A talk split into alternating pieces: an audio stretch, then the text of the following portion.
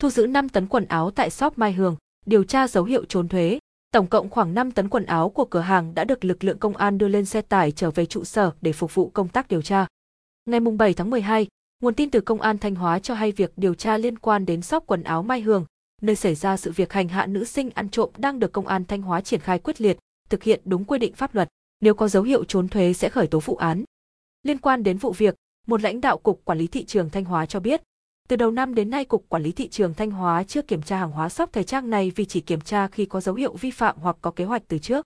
Trước đó, sau khi trên mạng xã hội xuất hiện đoạn clip nữ sinh ở Thanh Hóa trộm chiếc chân váy ngắn bị chủ shop Mai Hương ở phường Lam Sơn, thành phố Thanh Hóa đánh đập, cắt tóc, cắt áo ngực, công an đã vào cuộc điều tra làm rõ.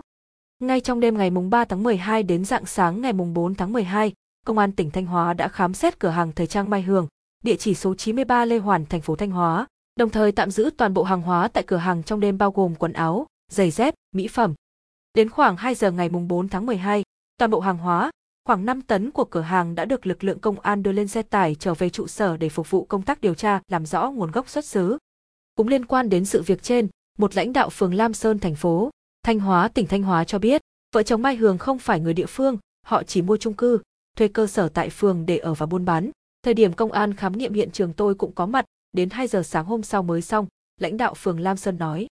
Theo lãnh đạo phường Lam Sơn, công an chỉ thu giữ những quần áo không có nhãn hiệu, hóa đơn và nguồn gốc xuất xứ, chỉ còn lại quần áo Made in Việt Nam có hóa đơn chứng từ thì không bị thu.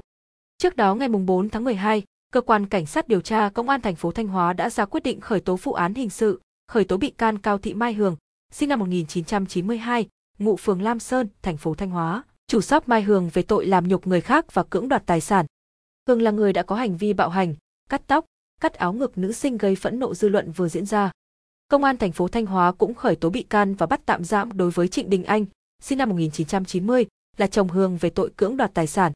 Ngày hai mươi lăm tháng mười một, sau khi phát hiện shop bị mất trộm quần áo, Cao Thị Mai Hương đã sử dụng trang Facebook cá nhân đăng nội dung shop đã tìm được thủ phạm ăn cắp. Nếu trong vòng hai mươi bốn giờ không liên hệ với shop sẽ trình báo công an, kèm theo hình ảnh và số điện thoại của Hương. Sau khi đọc được thông tin trên, em T, M và L, T, H, đều mười bảy tuổi, trú tại phường Quảng Vinh, thành phố Sầm Sơn đã chủ động liên hệ với Hương để xin lỗi về việc ngày mười tám tháng mười một năm hai nghìn không trăm hai mươi mốt có đến shop lấy trộm quần áo. Tuy nhiên, Hương không đồng ý mà yêu cầu M và H đến shop để nói chuyện. chín giờ ngày hai mươi sáu tháng mười một, M và H đi xe máy đến cửa hàng Mai Hương, H đứng ngoài, còn M đi vào trong. Tại tầng một, M gặp Hương và bà Dương Thị L, mẹ chồng của Hương cùng một số nhân viên bán hàng. Lúc này, Hương chủ động bảo nhân viên của mình cầm máy điện thoại để quay video, đồng thời yêu cầu M cởi mũ bảo hiểm, khẩu trang che mặt để quay clip. Do M không đồng ý nên Hương đã dùng tay tát vào mặt và dùng chân đạp vào đầu M. Bà L cũng lao vào dùng tay túm tóc M. Tiếp đó, Hương đã kéo áo và dùng kéo cắt tóc, cắt đứt áo ngực của M.